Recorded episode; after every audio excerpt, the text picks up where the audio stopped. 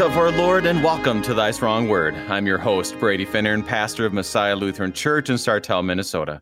Thank you for tuning us in this morning on Worldwide KFUO. Christ for you, anytime, anywhere. A blessed Lent to all of you this Thursday, March the 31st, as the light of Christ shines on us from Psalm 19. We continue to study and pray the Psalms because, well, we all need a reminder to pray. This is one of the joys I have having midweek Lenten services. Often we have so much going on in the middle of our week, how great it is to come and pray, which is why our church, and I know many of yours, includes a psalm for those nights. And for us, we're taking a little bit of a break as we plow through Matthew, looking to the passion and to the resurrection of our Lord to take a step back to pray and let ourselves settle in for the rest of the Lenten season.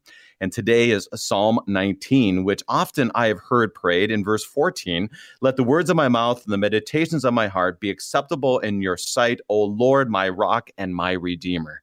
A great prayer to have before a sermon, before a worship service, and also, I would say, all every day of our life. So as we go today, we look at the psalm again. Open up your Bibles, put on your Christ goggles, and let's start praying, for the gifts are ready, ready for you. Today, we thank you, our, thank you to our friends at Lutheran Heritage Foundation for your support of Thy Strong Word. Visit lhfmissions.org for more information. lhfmissions.org. Helping us to be strengthened by God's Word this morning, we welcome for the first time Pastor Terry Finnern of Mount Calvary and St. Paul Lutheran Church in Miltona, Minnesota. And a reminder to our listeners today that Pastor Finnern is Pastor Finnern the Greater, as we would say. This is my father. So throughout the program, you'll have to get used to me saying dad. This is a, a well, I don't really want to call him pastor because he's always been dad. So, dad, happy Lent and welcome to Thy Strong Word. Yeah, good morning. How are you doing? Do, doing well, Dad. This is our first time together on this program. Obviously, you and I know each other, but our guests do not. So tell us about yourself. Um, well, the rest of the family, they know me um, and your work at Mount Calvary in St. Paul. Yeah, all right, thank you. It's uh, it, I've uh, I graduated from Concordia Theological Seminary in Springfield, Illinois, in 1974. Uh, I did my vicarage up in St. Peter Lutheran Church in Schaumburg, Illinois, uh, six miles west of O'Hare Airport, and it's there that I met uh, I met your mother and we got married uh, right after I graduated from the seminary, and we got a call to uh, St. John Lutheran Church in Onarga, Illinois, or Cissna Park, Illinois. We spent five years there uh, in a rural parish, uh, which worked out well for us because both your mother and I are from uh, farm areas. And then we went from uh, there in 1979. We went up to northern uh, Minnesota and took a call to St. John Lutheran Church in Wadena. We were there for 21 years where um, both of our kids, uh, you and your sister Krista, graduated from high school. Um, Krista then has subsequently gone on. She lives in Vermont. Uh, met a young man out there after she worked in uh, with our Lutheran camp in northern Vermont, um, in northern New York, and so she mm-hmm. is out there with our two granddaughters, Lux and Isolde, and then you are obviously down here in uh, Sartell, uh, 70, 70 miles away, and so we. Uh, with your four with Amy um, and your four kids, Kaisa and Averill, uh, who is now at the St. Paul's Lutheran High School in Concordia, Missouri, uh, and then Elias and Xavier. So that's kind of uh, that's kind of our family history. Uh, I retired officially in 2013. Uh, unofficially, I'm still serving these two parishes here right north of Alexandria, Minnesota, um, Mount Calvary, which is in Miltona, and then also um, St. Paul's, which is rural Miltona. Both of these churches have rich history, but like many many of our small town rural congregations, there has been a uh, there has been a, uh, a moving away of, of members. Um, but you look at the membership list in those two churches, you know, find out that there are some great family names that are still there.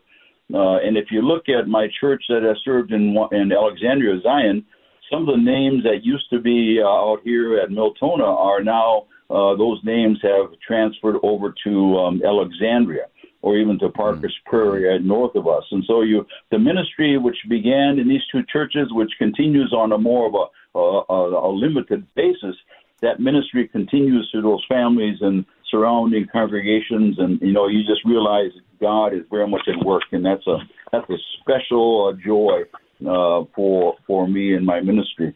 That's kind of I think that's what um, what I need to share with you. Any questions you have about about me and your upbringing?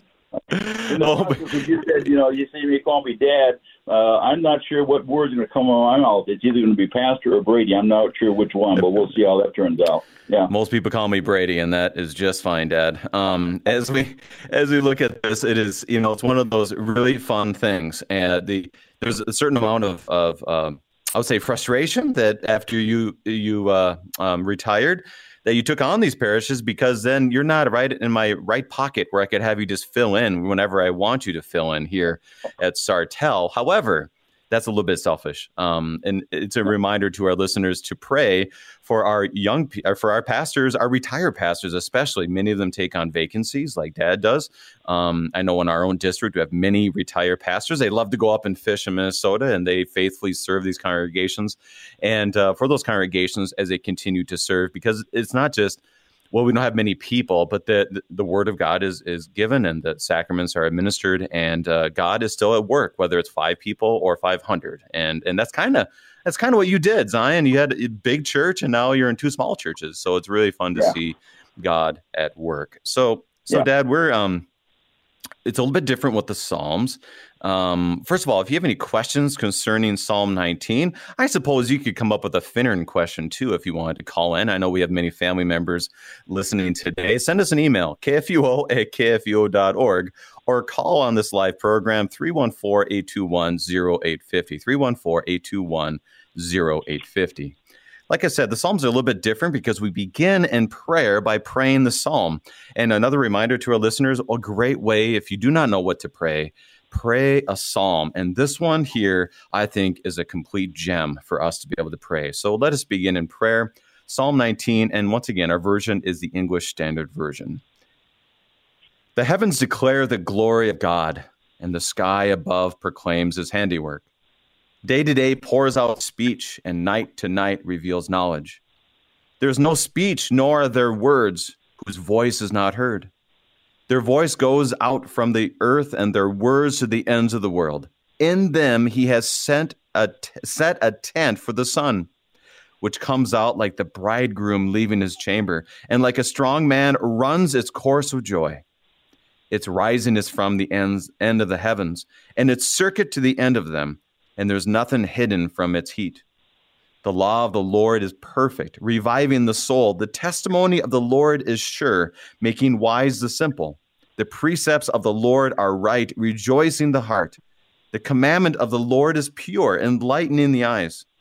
The fear of the Lord is clean, enduring forever. The rules of the Lord are true and righteous altogether.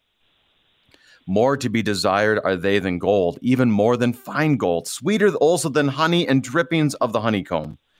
Moreover, by them is your servant warned. In keeping them, there is a great reward. Who can discern all his errors? Declare me innocent from hidden faults. Keep back from your servants also from presumptuous sins. Let them not have dominion over me. Then I shall be blameless and innocent of great transgression. Let the word of words of my mouth and the meditations of my heart be pleasing in your sight, O Lord, my rock and my redeemer. Glory be to the Father and to the Son and to the Holy Spirit, as it was in the beginning is now, and will be forever. Amen. So, Dad, as we look at Psalm 19, it is there's parts in here that are uh, ones you know, um, parts you don't know so much. How do you want to start us off? Well, I think you know this. I've I've looked at this psalm, uh, but not recently. Um, but I've never really looked at it like I did when I got your assignment. And so all of a sudden, you read through it, and and you read through it, and you read through. it. And every time I read through this psalm, you you come up with some new thoughts and some new ideas. But you always end up in the same place. And the mm-hmm. words uh, that words that we end up with um, you hear uh, from some pastors continually, and for most of us, it might be just a, a quiet meditation. So when I was reading through the psalm, and then I got to verse 14, all of a sudden these words jumped out at me, and those words, as you read, let the words of my mouth, the meditation of my heart, be acceptable in your sight, O Lord, my rock and my redeemer. Most of the time when I most of the time when I have Bible studies or uh, even Psalm, but most times Bible studies, you know, you you kind of start at the beginning of the reading and then you work your way through to the end, um, and it's kind of a progression which works um, which works really well. But when you get to Psalm 19, that that that is completely turned upside down uh, as I read that, you know, you go through those first verses, and all of a sudden you get to verse 14, and you realize that okay, this is where this is where the psalmist ended up, and in essence, for me, that is where I need to start, because these words in verse 14 uh, are kind of a meditation, a quiet thought process for me. And after I read those, then I can go back and say, how did the psalmist get to verse 14? Uh, you know, he had a journey which he was on, which ended up with verse 14. And I wanted to find out what was that journey. And so when I read these verses in the psalm, you know, it was like uh, it's like try, having on a, on a journey to the end, which I already know is waiting for me. And so it, it became a uh, the the end of the psalm became a, not only a destination but a beginning for me. Um, so that's kind of my thought. And every time I read it, uh, you'd find out something new was coming out. So yeah, it's interesting. And as we look at that, and that's a good way for us to start. So let's let's dig into verse 14. I like how you're saying that. First of all, because uh, our pastor um, for us during seminary was John Schmidtke, who we've had on the program, and from Bethlehem, and he would always start his sermon that way when he would pray before he would always end with verse 14 and that's kind of what i end up doing too before i preach is that these are words i'll use so let's just let's look at verse 14. This is a psalm of David, and I'll read it and see what you have um, as you look at that, because these are very powerful words and really almost are a filter for the rest. So, verse 14 Let the words of my mouth and the meditation of my heart be acceptable in your sight, O Lord, my rock and my redeemer. So, so, Dad, as you as you look at that, what I guess you say, what hit you probably a number of times from this verse? Well, I think you know there there um, th- there is uh, about three or four things in here. One of them is that David always um, through um, most of this psalm includes God into the picture.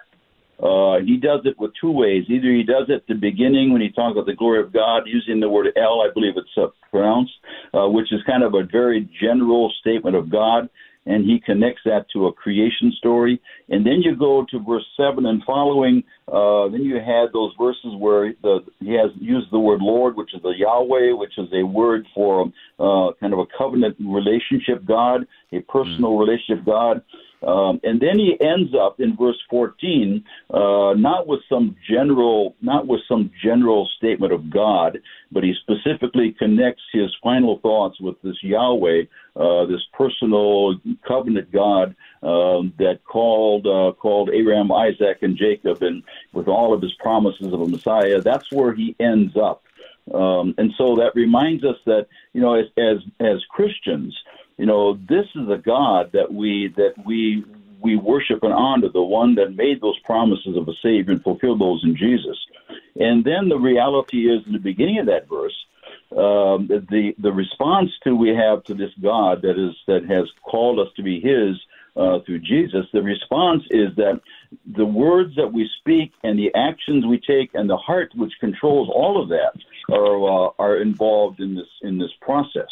Um, so it becomes a, a, complete a complete reaction by us, a complete being um, of, of, knowing who this God is, and, and, and in baptism, you know, He called us to be His, and we baptize in the name of the Father, Son, and Holy Spirit, It's a triune God.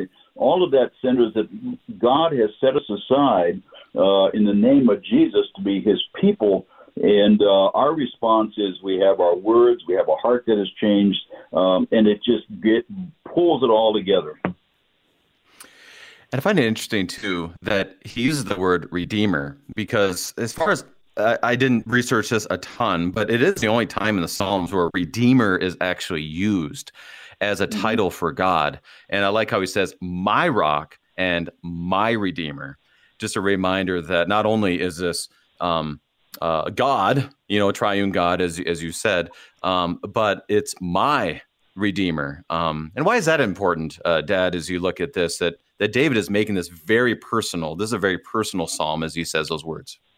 Yeah, and I think what you have is that when you uh, when you look at, he says, "My Lord, um, the Yahweh," but he, and he also talks about my rock. Some translations will call that my strength. I I think the word rock is a better way to look at it, uh, and that might lead us back to those opening verses about creation. You know, we we live in this creation, and there we have a we we feel we have a stability, we have a strength from that uh, only to find out when David pulls that up at the end, uh, God is our rock that we uh, build our lives on. So there's a stability there.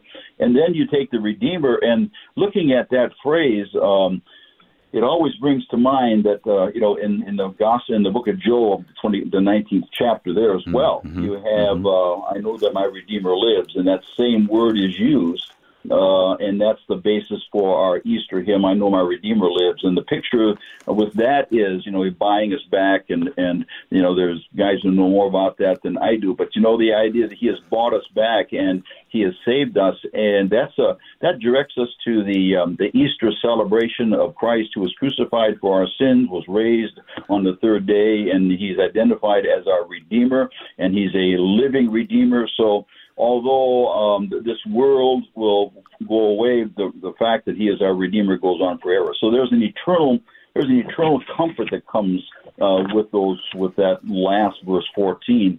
We have a God who is our foundation, but He is also our Redeemer, and that's an eternal thing. Um, and that's you know that's that's it's a quiet meditative uh, thought process when you pray those words. I am reminded as well because it's very helpful as you look at the Job connection. I mean, how could you help but not see a resurrection connection for Easter? And that's such a joyous time that we have this time of year. Um, even though, even though growing up in a pastor's house and now being a pastor myself, the Lord has risen, but by one o'clock in the afternoon, we're sleeping. Um, so that's another story, anyways. But so verse verse fourteen, I like how you raised, you said this, and it's so powerful and so meaningful. Is that when you have a rock and redeemer like we do with our God, it changes our hearts, it changes our mouths, and and we realize that we're acceptable in the Lord's sight and that uh, right there it, it, it's it's not a prayer of lord you know i hope you will help me no it's it's a prayer of I know you will. So uh, let it be done. Let it happen now. Which is why I think it brings me back to my first parish, and there was a gal there named Dolores Edelhuber, who I believe now is with the Lord, and she talked about how she would always come to church, and when she came to church, she would pray this verse. And then I started praying it too, and she just was so overwhelmed by that that connection that was there. So I would encourage our listeners to consider this to be a good prayer for you when you do come to church. Um, whenever that the whenever you do, because it is good for you as you sing and as you uh, proclaim God's glory. At the same time, it's a prayer for your pastor and for other workers in the church to faithfully preach that word, to teach that word, and to keep our eyes centered on Christ. So, so Dad, anything else in verse fourteen? I think it's a great, great starting yeah. point as we look at the psalm. I think uh, we'll, we'll we'll probably get back to it, but right now that's all I have. But I think you know when you uh, yeah. you know when we do our we do our preaching and we do this uh, prayer, whether it's in our in quietly or, or um, people can hear it. You know that that prayer is also for our people as we talk about the hymns that that we sing and the and the the thoughts that we have and the prayers that we go with and and we want uh, we want uh, we want our time in worship to be a time of which is acceptable in the Lord's sight and the time of praising. Uh, it, it's uh, it's it's it's a it's a good thought for our people as well. And I never really thought about that, but that makes sense to me. Sense to me. So that we'll get back to that, I'm sure, unless I talk yep. too much, and we will see what happens. Okay. All right. Well, let's get back to the beginning of Psalm 19.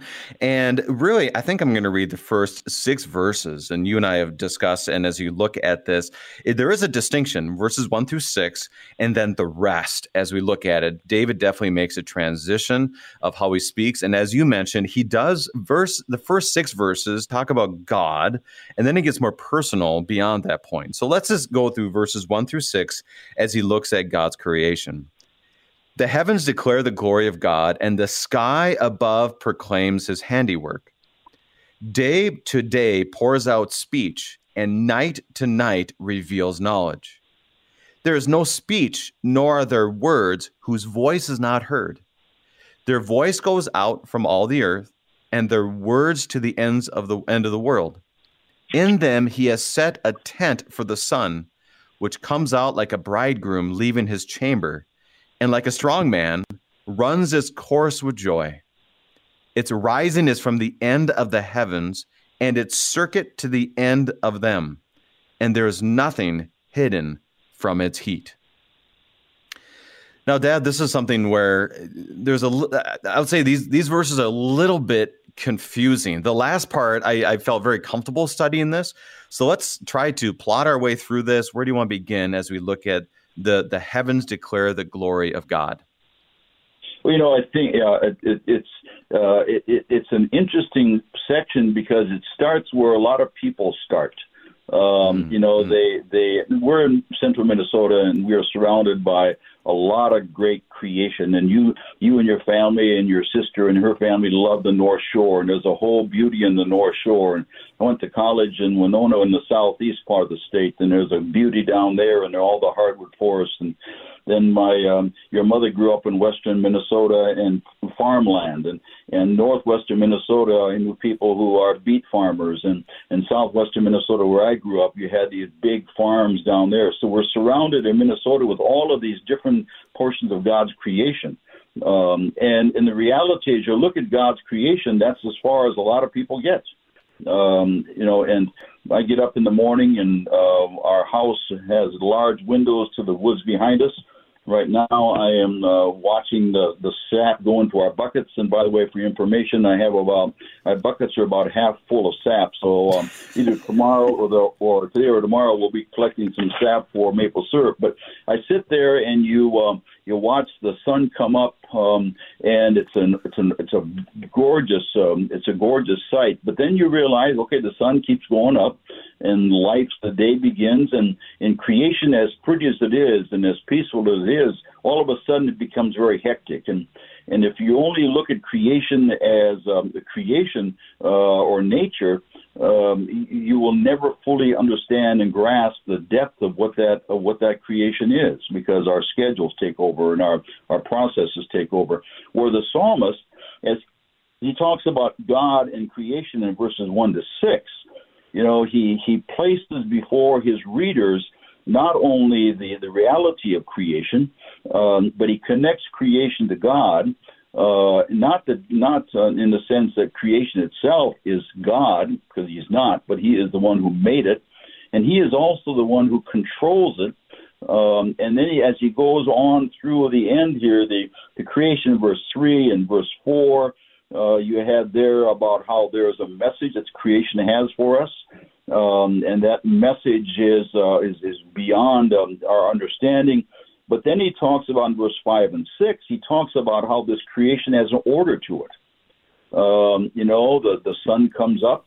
Uh, the sun comes up in the morning and goes across the sky as he talks about how it's like like, like a tent, uh, and you go to bed at night. In the morning, you wake up, and lo and behold, there it is again. It, there's an order to creation. Uh, I was saying to um, I was uh, saying to our, our grandkids when we met in Mil, um, in uh, Melrose for lunch. Mm-hmm. I said I woke mm-hmm. up that morning, which was the 21st of 21st of March, and I said I woke up and the sun was directly east of where I was sitting. And um, you know, what, what does that mean? And the reality is that was a passing from from winter to spring. And every year, the 21st of March, 20th of March, whatever else, I had sat in that same chair. That sun would be in the same place. There's a there's an order to creation. It's not just something that happens. There's an order to it, and so you have in those first seven verses this this God of creation um, is not the creation is. Not- we lost my dad, boy, he was on a roll as well. so, excuse me. So, we're going to try to get dad back on the line. And he's, as he's reflecting, I'm going to say a few things. Is first of all, that uh, he mentioned maple syrup. This is something our family has done since I was in sixth grade, something that we did give away as part of Sharathon last year. Hopefully, we're able to do that again this year. But as we do so, um, it's a reminder of there is that order of creation. Here, the sky, verse 1, the sky above proclaims his handiwork. If you've ever really reflected on nature, it is something that you do see God's handiwork throughout. And it's a good distinction for us as Christians that when we filter the world and we look out at the world, we have to be very careful that we don't worship creation, but that we worship the creator. And this is what David does so beautifully in this psalm, which I think is a good psalm for you to consider if you go camping or you see some amazing mountains or you go fishing or you go hunting or whatever it might be, that there's that order and this order as a creator and a person, a triune person who brings that order to us.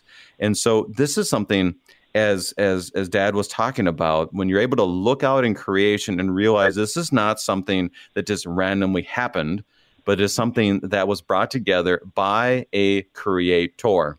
And finally um, kind of a little bit of a, a side note is that uh, if you want to stop in melrose minnesota and eat with us let us know. I think uh, dad and i and my family would gladly make the trip. So anyways i think dad is back. Are you back I'm back. I'm back. So how much did, how much did you miss of my great information and my great knowledge? well, you heard it. Maybe mom heard it in the other room. I'm not sure. But um, anyways, uh, you were speaking, and and my listeners, our listeners might know more. But uh, you were speaking about sitting and it was March 21st, and you see the order of creation happening and the well, the glory of God through that. So here's what I'm going to do, though, Dad, is that it is time to take a break. We'll make sure that you are able to stay on the line here. But we are studying and praying Psalm 19 with Pastor Terry Finnern of Mount Calvary and St. Paul Lutheran Churches, Miltona, and we'll be right back.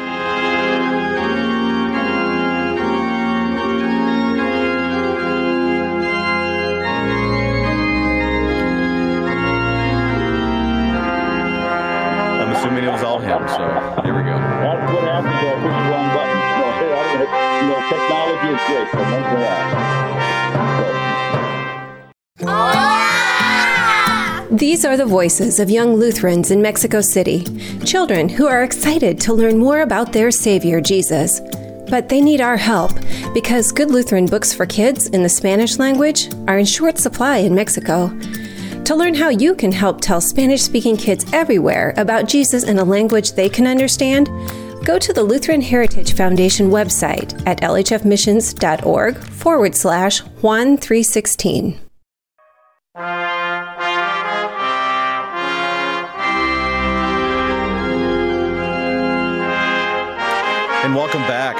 We are studying and praying Psalm 19 with Pastor Finnern the Greater from Miltona, Minnesota. And so, Dad, as we are looking at this, one of the um, one sticker I saw in Colorado, and that this is a reference point to all that you've said, and maybe parts we never even heard from you this morning as we lost you is uh, I saw a bumper sticker one time when our family did a vacation out to Colorado, and the bumper sticker said, Nature is my God. And that's why this psalm I think is very important. And I was allude, I was speaking about this before you came back. And why is it important that we are able to use, I would say, our Christ filter, our Christ goggles as we look out in creation, that there is a creator and we don't worship the creation. And I think David does a great job with that. Any thoughts on those first six verses and that important distinction?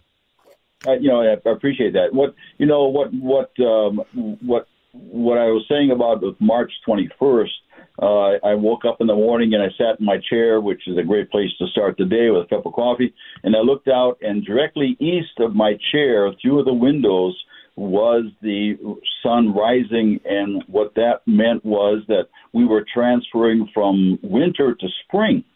Mm, and amen. next year, the next year when we, uh, yeah, I hear. Um, next year, when uh, that day comes around, that sun will be in the same spot there is not only a God who created it, but He puts an order to it, and there's a uh, and you, you can count on that, and you can rely upon that.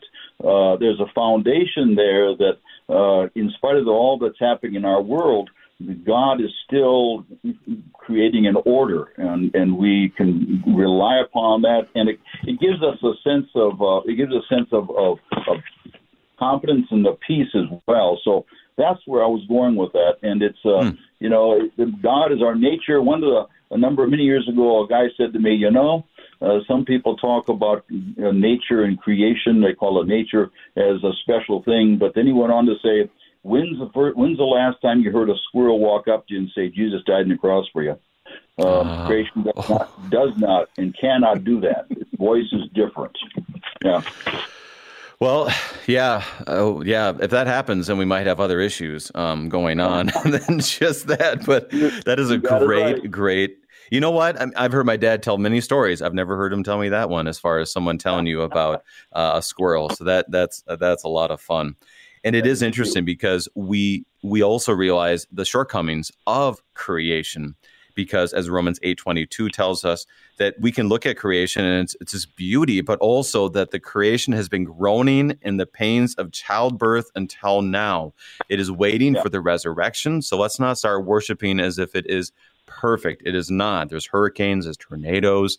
Um, yeah. Dad, you gave a very, very good, I would say, vacation um, advertisement for every part of the state of Minnesota. So I think for our listeners, if you want to visit, now you know what part to visit, as he has said. So, Dad, is there anything else in the first six verses as David speaks on creation? And before we move on in our, our verses.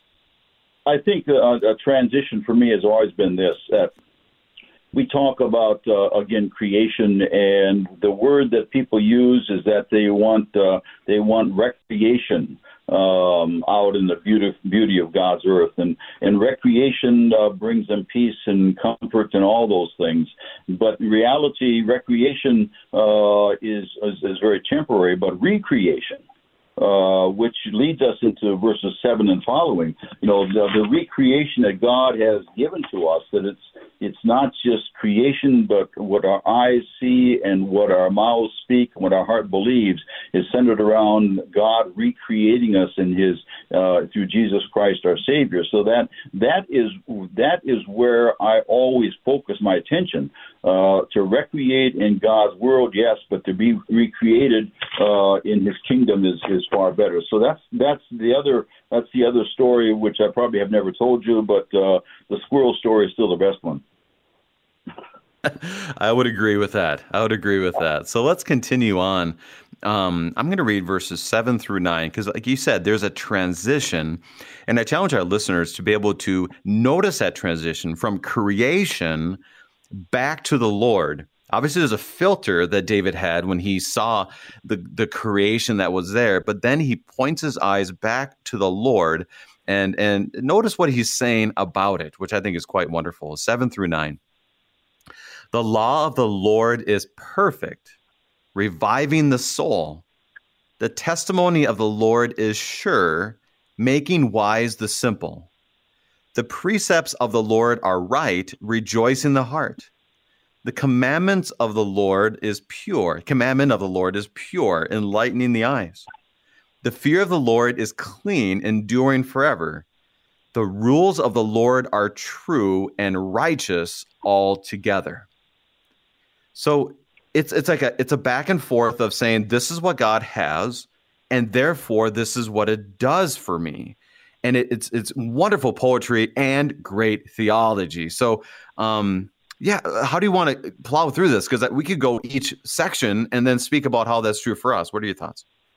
Well, we can speak about each section. We're here for three days, um, but you know, I, I, I, and some my my people accuse me of that anyway on Sunday morning when I preach. But the reality is, there's a major shift here uh, for me, and that shift takes place in uh, in verses seven, eight, and nine. And in verse one, you had the, the reference to God, the glory of God, and that uh, the translation was uh, from uh, the word El, which is uh, just a general description of God. But now you get to verse seven, and now the word changes. Uh, and that word, as you have said so often when I've talked to you, it's a Yahweh uh, God. This is a God of covenant and a God of promise and, and a personal God that's there. So when you look at verses 7 through 9, uh, the, the, reference to this God or this Lord becomes uh, becomes a covenant God, and it brings to mind, you know, the story of Abraham and Isaac and, and Jacob and all those promises of a of a Savior that was going to come. Um, that's what what came out of my mind, and all of a sudden you find out that these words in verses one uh, seven through nine, these words are identified as God's word coming to us from a loving and caring God, um, and He has explained to us what how he connects to us in his word. Um, and mm-hmm. so the mm-hmm. and that reminds me, you know, as you talk about the law of the Lord, the testimony of the Lord, um, the, the I think Dr. Saleska talked about how these are a kind of a, a combination of, of synonym, synonyms for the same thing, uh, and they are kind of parallel statements, and they all lead us to God being in the middle of this uh, and giving us some special gifts and then the result is that there's a there's a there's something that happens almost like the beatitudes um, I was looking at these and I saw there were six of the Lord. I said he should add one more or seven. That would have that would have fit my number scheme, but he didn't do that. He only had six. I have I just remember pretty how many changes. But the Lord is in the middle of that. Um, and he gives us something and we have an effect from something. Uh, and that also then brought me to the brings me back to the Exodus story, Exodus 20. Uh, you hmm. know, you had the, the, the commandments that are there, the law of the Lord, commandments, and that whole thing. Um, but in that in that commandment reference, you end up uh, before he talks about the commandments uh, or the law of God, he reminds us of who he is. And he uses that idea, I'm the Lord, I am your God, uh, that Yahweh, again speaking, talking about how he saved his people, and now this God who saved his people now provides for his people the things for their lives. And that's the same that's the same concept that I see in verses seven to nine. This this Lord who plays out all of these statements. Uh, is the Lord who has saved us in Jesus, and now these things take on a whole different meaning, a deeper meaning of how special they are and blessed we are because we have them. So that's kind of where I'm at. But the Lord's in the middle of all those, what He gave to us and how it affects us, but it's because of our loving Lord that does that. Um, and so it is a major change from creation. There's no question. And so we did receive an email from someone that spoke about how, and I want to hear your thoughts here too, Dad. Is verses one through six really speaks about um, the world that God has created and how that affects David in his physical, while the rest, 7 through 14, seem to be focused on God's creation and his word and how it affects his spirit and soul. And I thought that was a, I thought that was a pretty good distinction. That's not in the Lutheran Service Book explicitly, which is okay. Um, any thoughts on that distinction? I thought that was helpful.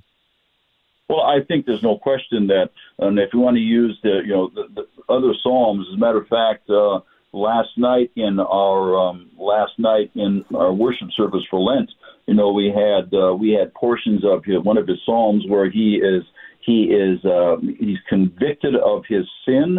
Um, and he confesses his sin, and the result is there's a there's a, uh, a peace that he has in spite of that. So he uh, he came out of a very uh, a very destructive moment in his life according to creation, um, only to find out that God, in His forgiving grace, not only re- re- returned him but also sustained him. So I, I think that works. That works for me. Um, and so, what I really appreciate, and I know you you've been speaking about this over and over, is just this this this language, very wonderful poetic language of the law of the Lord is perfect. And sometimes we as Lutherans, and it goes on to testimony is sure, precepts are right, commandment is pure, fear is clean, rules are true. He's speaking about what I would say often throughout these verses is the law. And the law, mm-hmm. you know, law and gospel, you kind of keep it back in confirmation language. You know, the law shows us our sin and the save the gospel shows us our savior. But here he's speaking about it in a way that is very encouraging. This is not like the law shows you your sin, end of story move on. You know, now you need a savior. But he's speaking about it in the law of the Lord is perfect and it revives the soul. It makes us wise. It re- helps us to rejoice and enlightens our eyes to see Christ enduring forever and is brings us righteousness. Any thoughts on how he speaks of the law in a way that we often don't speak? Thoughts on that? Yeah, I think it's true. I think when you look at those uh, six uh, references, uh, you know, the law is not just uh, not just uh, the, the do this and don't do that, but it's also an instruction thing. Um, and it's that instruction that ultimately uh, has uh, it helps us understand uh, how we fit into this whole picture of creation and how we fit into this picture of God's love uh, for us in Jesus. It's an instructing thing, and hopefully, um, hopefully, we are open to being instructed um, and uh, not and not just what to do or not to do, but to instructed in relationships with with Him and with one another. Uh, and so when I see that as not just the law of uh, do this and don't do that, but also a time of instruction, um, that uh, that that gives me a broader picture of what that purpose is. And because God, in His purpose, is not to do things to destroy us, but to instruct us to learn from Him, that we would be blessed by Him. And that brings us to verses 10 to 11 eventually. But there's an instruction part here. Are we going to are we going to are we going to stop and be instructed by Him or not? Not. Um, our sin says no, um, but our spirit says yes. Let's look at verses 10 and 11, as you said. More to be desired are they than gold, even much fine gold, sweeter also than honey, and drippings of the honeycomb. Moreover, by them is your servant warned, in keeping them there is great reward. So now yep. now he speaks in a language that okay, this is what it is, and then he starts using some um, visuals. You know, most of us, I know I am very visual per person people and so he speaks about this is uh, you know the law of the lord the the precepts of the lord the rules of the lord are all to be desired and what does he compare it to and how would you unpack that well, I, I think that uh, um, I've all I'm a I'm a great believer in pictures. Uh, you call them visuals, and that's true. Um, you know, you uh, Jesus does this continually. He will place before his people a picture. Uh, about three weeks ago, we had the picture in the gospel reading uh, about the hen and her chicks. Uh, you know, he has he uses pictures over and over again, and it immediately will bring to your mind uh, whatever picture you're presented with, you know, certain things that you understand. And so he has the pictures of gold and great gold and fancy gold. That's a picture of, of value.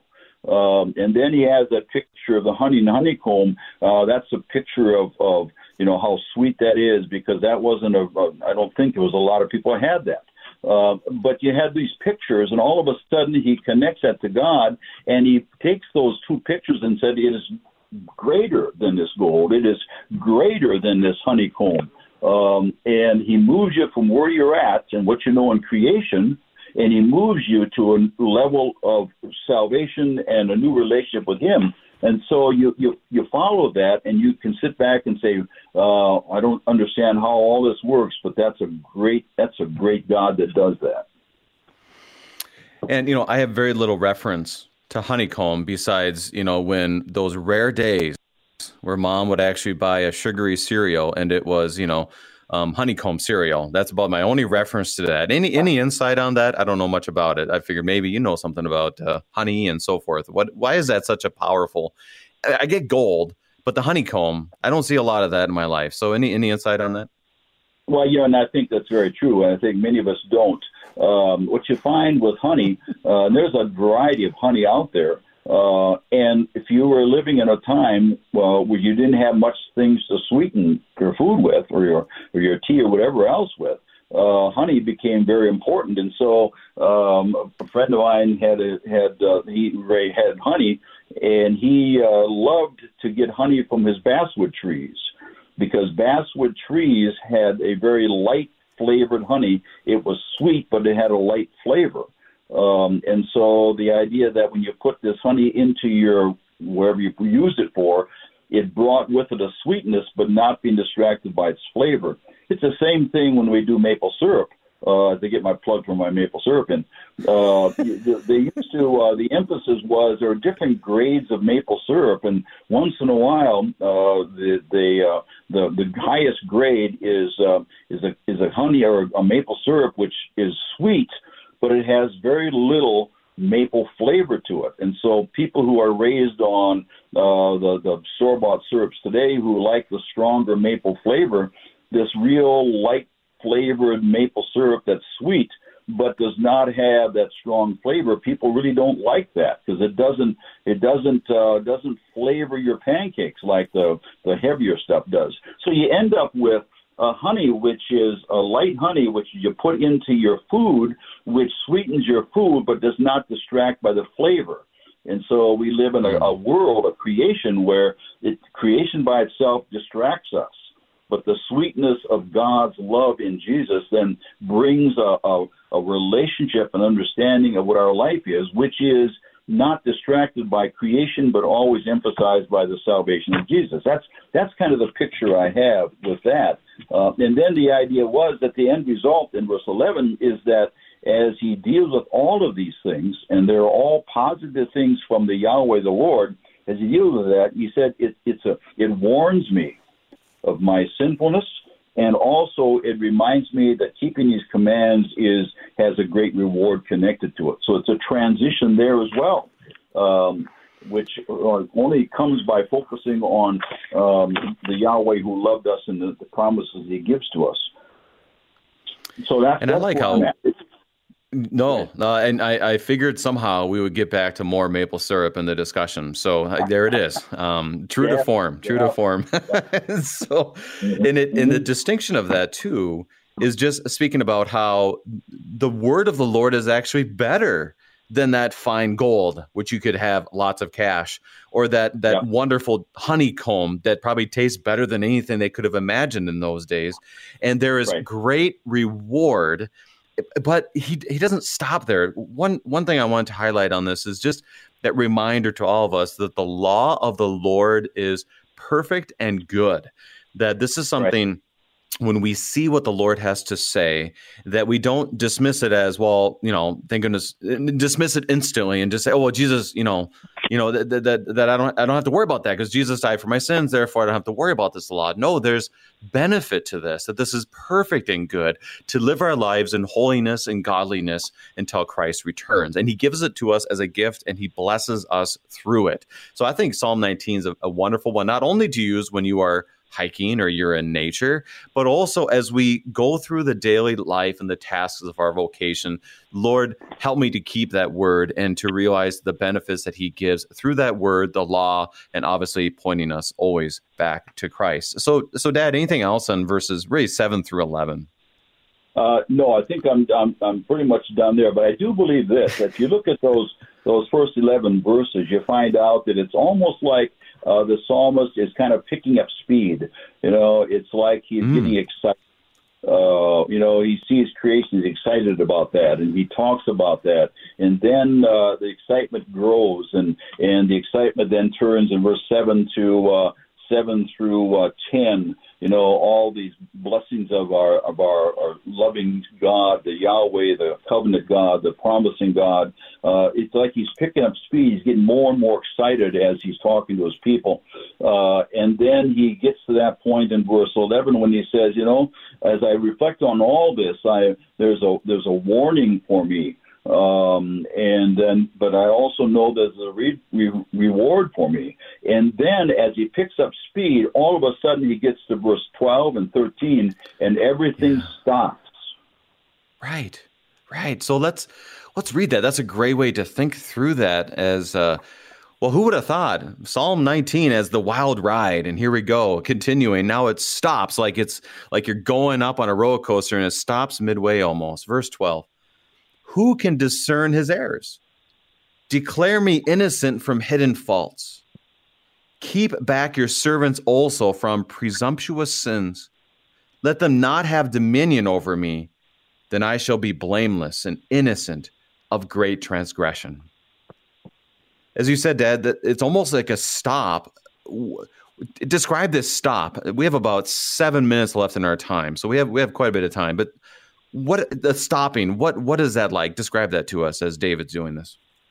Well, I I think you know that that that says to me is simply this: that as you as you hear all these things and you get excited about you know God's creation and it's His creation and He gives us a chance to enjoy that. and then we talk about his his uh, his law uh, and he gives those things to us, and we are instructed by that, and we realize that our lives are better when we uh, follow those things, and then he connects that to uh, the blessings that go on, and how much more than our earthly treasures or earthly possessions, and then he puts it all together, and then as the psalmist listens to what he's saying, all of a sudden. Uh, he says in verse 11, This is a warning for me. And as he hears all of that, he stops in verse 12 and 13 and he reflects, very deeply reflects upon his sinful condition and his perspective of all that God has done. Um, and we, we try to do that in our worship services as we have our confession and absolution, um, you know, where you give your people a chance to stop for a moment and to think about and make our confessions. So that stopping for me is uh, you you, you, you stop all these things and now you look at yourself. You find out that if you go back to those first six verses, it's kind of an external witness by God in creation. And then you go to verses 7 to 11, and there you have another external uh, external uh, revelation, but that's in His Word now. Uh, a specific word given to us by the Holy Spirit and those are external things. But you go to verse 12 and verse 13, this becomes an internal, uh, internal thought process of what this all means for me. It's a confession, a deep confession. And you almost get the feeling that for David, you know, the whole Bathsheba story and all that, you know, he, he comes to the realization that, you know, after the Nathan story, all of a sudden he comes to the realization as he realizes all that's going on, uh, all that he has done. It's an internal convicting perhaps of God's law, internal realization of how he has destroyed that law, he's turned away from God, um, and so he, he stopped. And so in verse 12, he talks about, so who's going to discern my errors? Um, who, how, how am I going to know all these things that are wrong? And that's got to be a God picture. Um, who's going to declare me innocent for my hidden faults, not just the sins that I'm aware of, and this is our general confession on in worship, and not just the ones that we are aware of, uh, but we also have those hidden faults. Who's gonna Who's going to declare me innocent from all of those things? Obviously, it's mm-hmm. God. Verse thirteen. Who's going to um, uh, keep back your servant from all the, the sins that we um, that that are hanging around they want me to do? Who's going to stop me from doing that? Um, and the reality is um, that's God. Uh, who let them not have dominion over me? Who's going to help me resist all of that? That's a that's a God picture. And as God does mm. all of that in verse 12 and 13, then he said, in response and result to all of that, I will become blameless and innocent of my great transgressions because of what God has done. Um, God has done for me, and that's that. Those are the words of my mouth, and the meditation of my heart comes in, which is the next verse. So he places before God, God, this is who I am. He stops, and he's not looking at creation. He's not reading His Word. He is from his heart he feels this this depth of his inadequacies and his sinful condition. And he says god is the one who moves me from that guilt. He moves me into the the blamelessness and not guilty of our transgressions. It is all god. And so that is the quiet reflection. It stops us in our tracks if we realize how important that is this reminds me of in our congregation, like you mentioned, your midweek services, we are going through a number of hymns. And this, I can't help but read this psalm and think back to the hymn we went through last night, which is Chief of Sinner Though I Be. And stanza right. five says this, which lines up perfectly with verses 12 and 13. O my Savior, help afford by your spirit and your word. When my wayward heart would stray, keep me in the narrow way. Grace in time of need supply while I live and when I die. And I think that is exactly the transition that David makes in this psalm. And we get back to verse 14. Let the words of my mouth and meditation of my heart be acceptable in your sight, O Lord, my rock and my redeemer. Dad, we have about a minute left.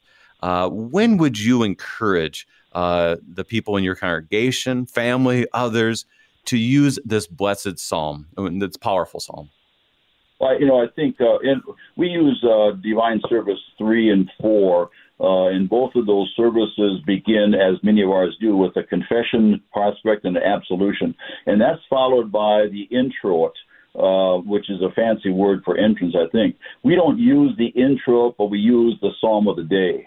Um, and my words to my people after we have done the confession and after they've uh, been uh, had heard the absolution, my thoughts are them as forgiven sinners in Jesus. We come enter into God's presence, and that psalm, whatever that psalm is, is a psalm of thanksgiving and praise. And so, uh, this psalm uh, verse 14 is pretty known to a lot of us, but there's so much more than that.